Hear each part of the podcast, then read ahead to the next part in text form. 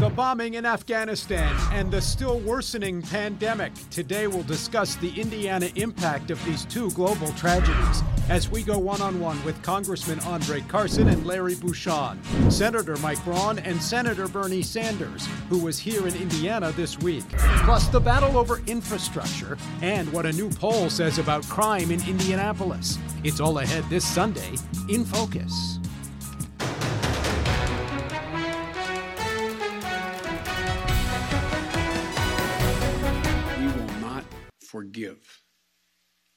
We will not forget.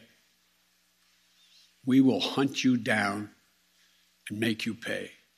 President Biden speaking to the nation Thursday evening after the attack in Afghanistan that killed more than a dozen members of the U.S. military and 60 Afghan civilians. I am disgusted and angry with the leadership uh, in this country, starting with the president right now.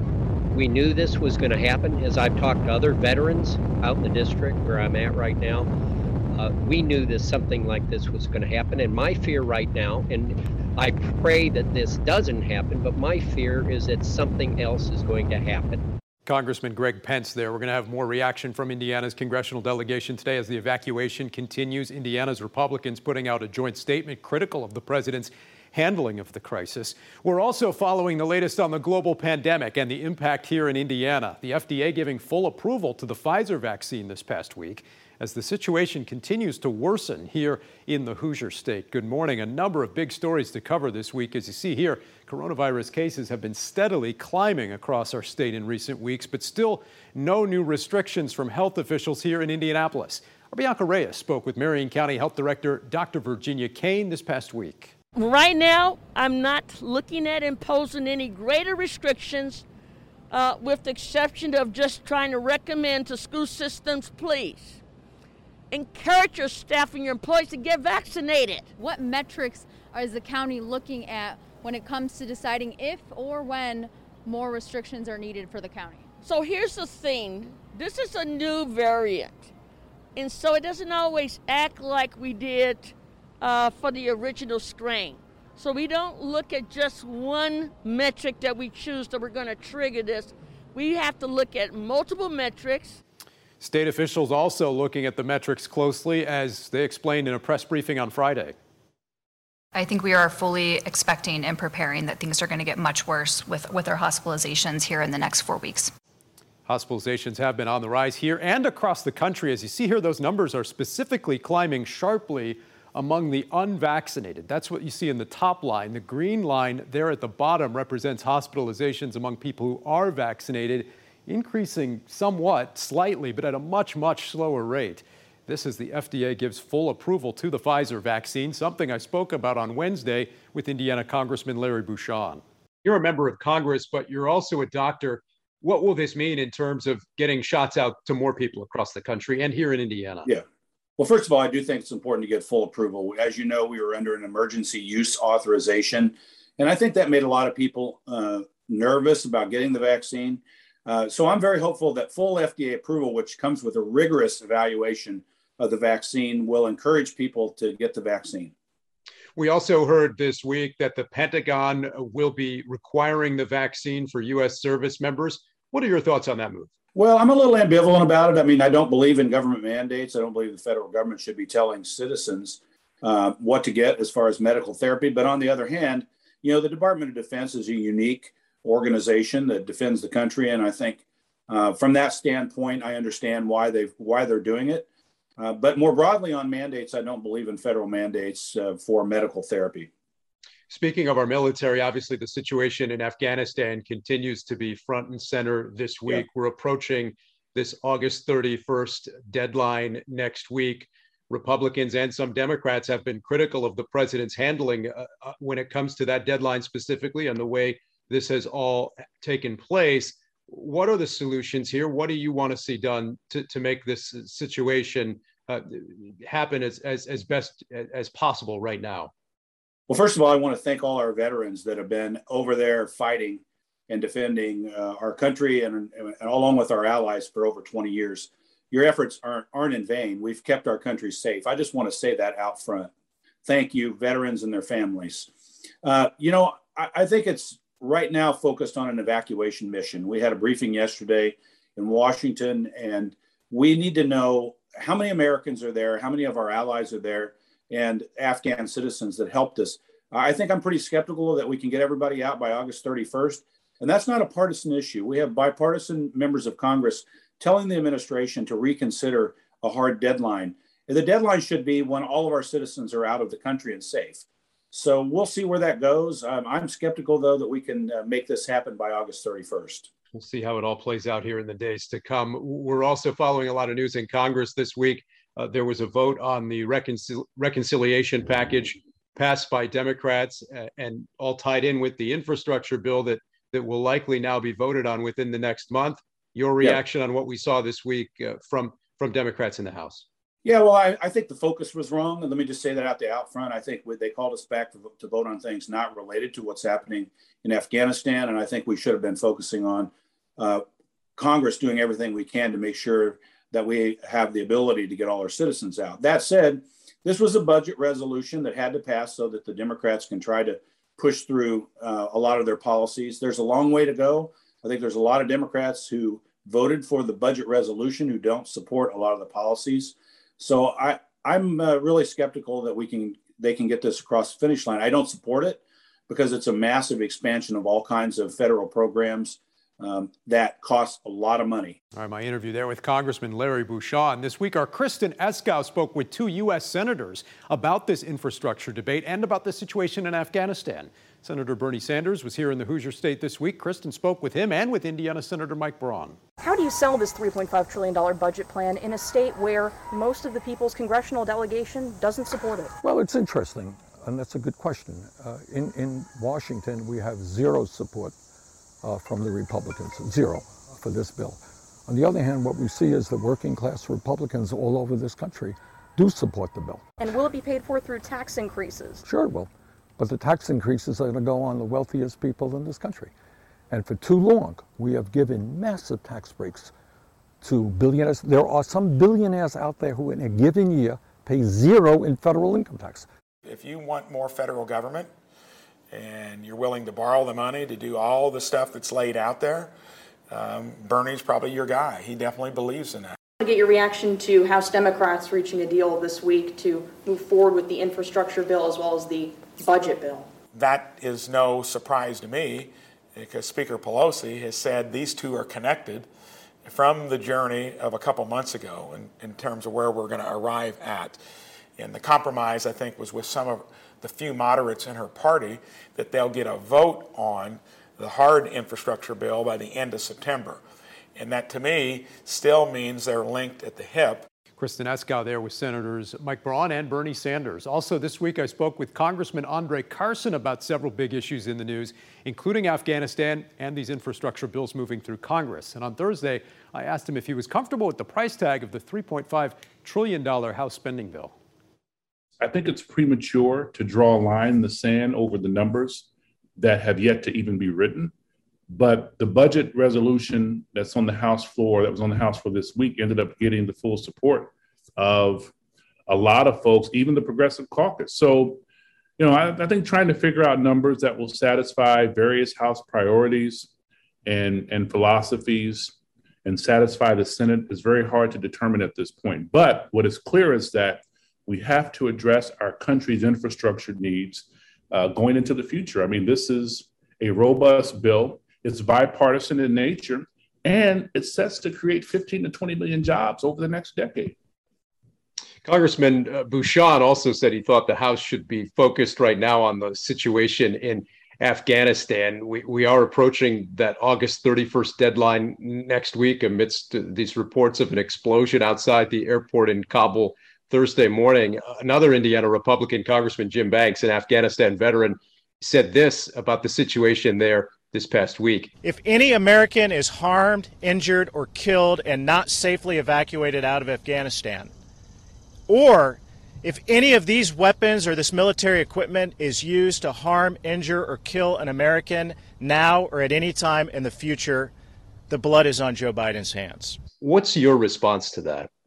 Well, look, President Biden, um, he he joined a, a virtual meeting uh, with with G7 leaders to discuss, con, you know, continuing our close coordination on Afghan Afghanistan's policies, humanitarian assistance, and evacuating our U.S. citizens, and you know, supporting the brave Afghans who stood with us over the last two decades. Um, I think that our global partners understand that the mission in Kabul will end based on the achievement of our objectives you know, we're currently on pace to complete our mission by the 31st of August this month. And we, you know, we want to evacuate Americans who want to come home and uh, third country nationalists and Afghans who were our allies during the war. We saw the explosion a few, uh, we saw the explosion that took place at, uh, uh, in Kabul at the airport, uh, which signals to us that we need all hands on deck firstly to secure Americans who are currently there, over 1,500, to get them back safely to their families, but also those refugees who are fleeing uh, the country as we speak, we have to make sure we have a safe pathway for those folks as well. Congressman Andre Carson there in an interview Thursday morning. This week, we did hear from Governor Holcomb about the possibility of Indiana taking in refugees from Afghanistan. Here's what he had to say.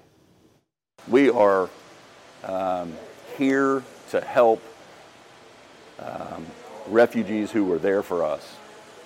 This, this state is grateful for the last 20 years when bullets were flying and people were dying for folks who were in harm's way.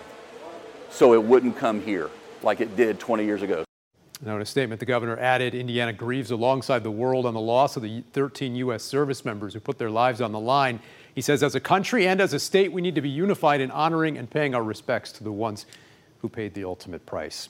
Well, coming up next this Sunday in Focus, more reaction to the crisis in Afghanistan. We'll talk about the impact here in Indiana and for the president and his approval numbers. Then later, what do Hoosiers think of the rising crime numbers in Indianapolis? Another new poll out today. We'll look at those numbers coming up later this morning.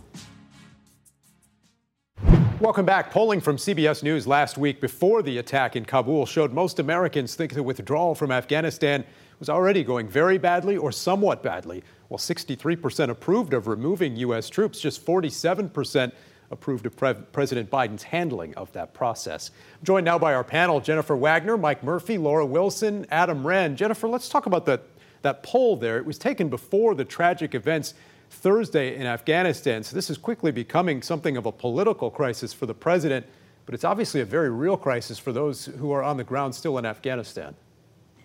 It absolutely is is both of those things, but I think if we look at those polling numbers again before those absolutely devastating images that came out of Afghanistan late last week, you see the split that everyone is feeling right now.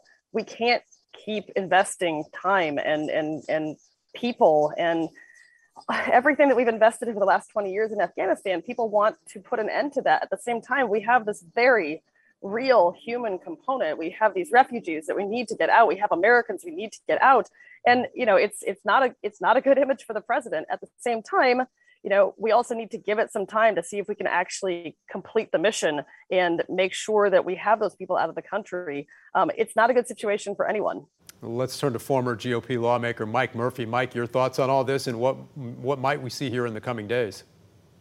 Well, if I knew what we were going to see in the next uh, few days, I'd be a multi multi millionaire and I'd be, uh, you know, chairman of the Joint Chiefs of Staff or something. But um, I, I, frankly see more chaos. Uh, we don't know how many of the 1,500 or so Americans who are still in Afghanistan really want to come home. Sometimes they want to stay and we just don't know. So there may be some leftovers even after the best efforts to get them out. But politically, generally speaking, presidents don't win or lose elections on foreign policy. The last one I can think of that, that really tanked his career because of foreign policy was Johnson in the Vietnam War. So everything is a matter of timing. It is now 2021 we won't have a presidential race for three more years. I I, I don't want to say this will be forgotten because I hope it's never forgotten.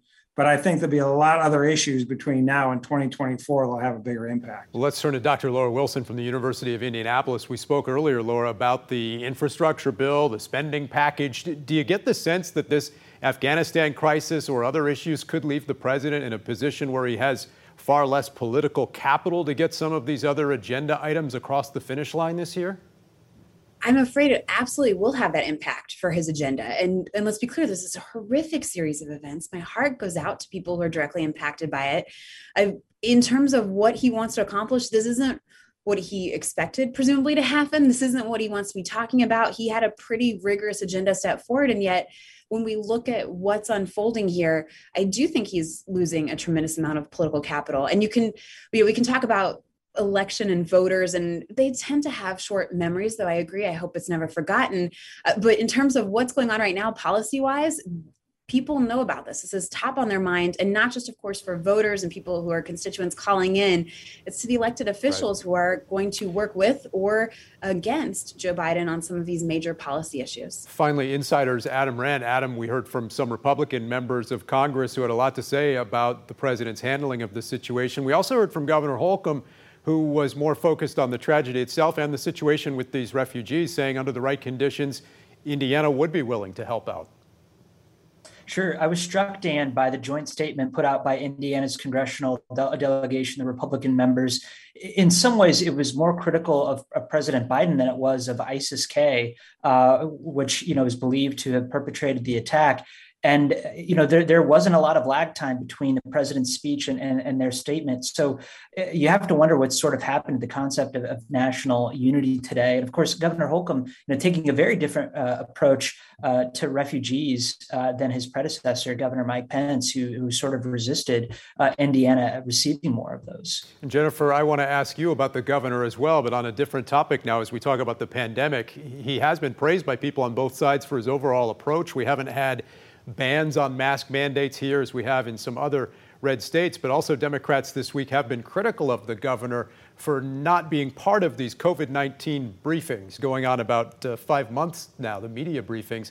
Another briefing Friday with the health commissioner, but w- without the governor. D- do you think he needs to get in front of this more than he has of late? You know, not to go against you know my own party and the, their talking points, but I actually don't need to hear from Eric Holcomb at these briefings. Um, he has, from the outset of the pandemic, uh, I think rightly set aside himself. He didn't want to be in the spotlight and deferred to the experts like Dr. Box. And I don't really need to hear from him. Um, I, I trust him to trust the people who know what's going on and to ultimately make his decisions based on their input. Mike, do you uh, agree with the governor's approach here? And do you think there's a point as the situation escalates where we may see him uh, discuss uh, some of these issues more publicly? In all cases, there's there's opportunity and there's also danger. You know, we're at the point now where those who are not vaccinated are those who are not going to get vaccinated, no matter what incentives you offer.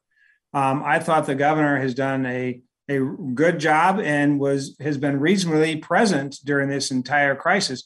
But you don't want to get in a position where you're held hostage by it, as Jimmy Carter literally was uh, during the Iran hostage crisis. He didn't leave the White House there's a lot more going on in Indiana, a lot more things, a lot more decisions have to be made and policies pursued pursued than just the uh, the uh, pandemic. And Laura, as we've uh, mentioned, Governor Holcomb's position on a lot of the, these issues related to the pandemic certainly uh, quite different than, say, the governor of, of Texas or, or Florida, where, where we should point out the numbers have actually been much worse here in recent weeks than here in Indiana. Oh, absolutely. And I, I think it's fascinating because we've seen a lot of tension and conflict between our governor and our state legislature as you've seen play out in some of these other states. But the governor has has played it very smoothly i think in terms of exerting this leadership having a presence and and also kind of balancing some of the different issues agendas and values it's the reason why our numbers aren't great, but they're not awful. But also, you don't hear about Indiana as, oh yeah. my goodness, look what's going on nationally. Um, we're yeah. not in the spotlight, and that's really a good thing. And Adam, quickly here, the governor uh, winning another battle in court over this uh, bill dealing with his emergency powers. Yeah, you know, there, this is a pretty significant string of losses for the attorney general. And on Friday, um, rather than be in his office, he was in West Lafayette at a hotel with Mike Braun uh, doing counter programming to Senator Bernie Sanders. Um, and you have to wonder what the Democrats' $3.5 trillion uh, budget deal. Okay. All right, we lost Adam there, but we will have more with the panel coming up with this week's winners and losers. Also ahead, what do Hoosiers in our capital city think of the rise in crime numbers in Indy? We'll tell you what a new poll has to say about that next. What do Hoosiers in our capital city think of the rising crime numbers in Indy? Our friends at IndyPolitics.org have a new poll out today.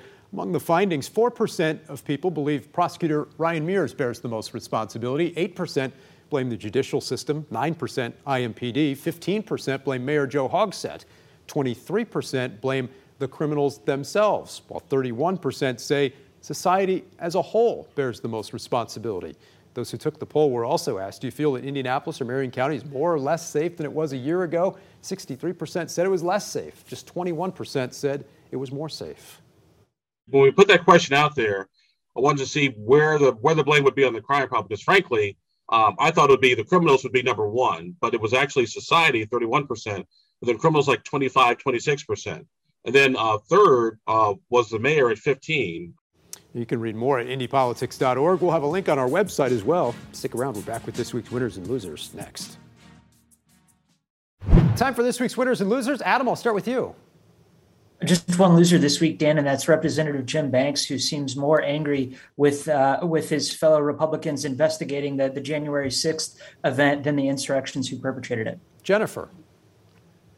Yeah, I don't know who needs to hear this out there among the Republicans, but um, when you are a governor and you are actually limiting uh, power of the government that is closest to the people or like schools, um, yeah, you're going to be the biggest loser, and that's Ron DeSantis this week. Mike?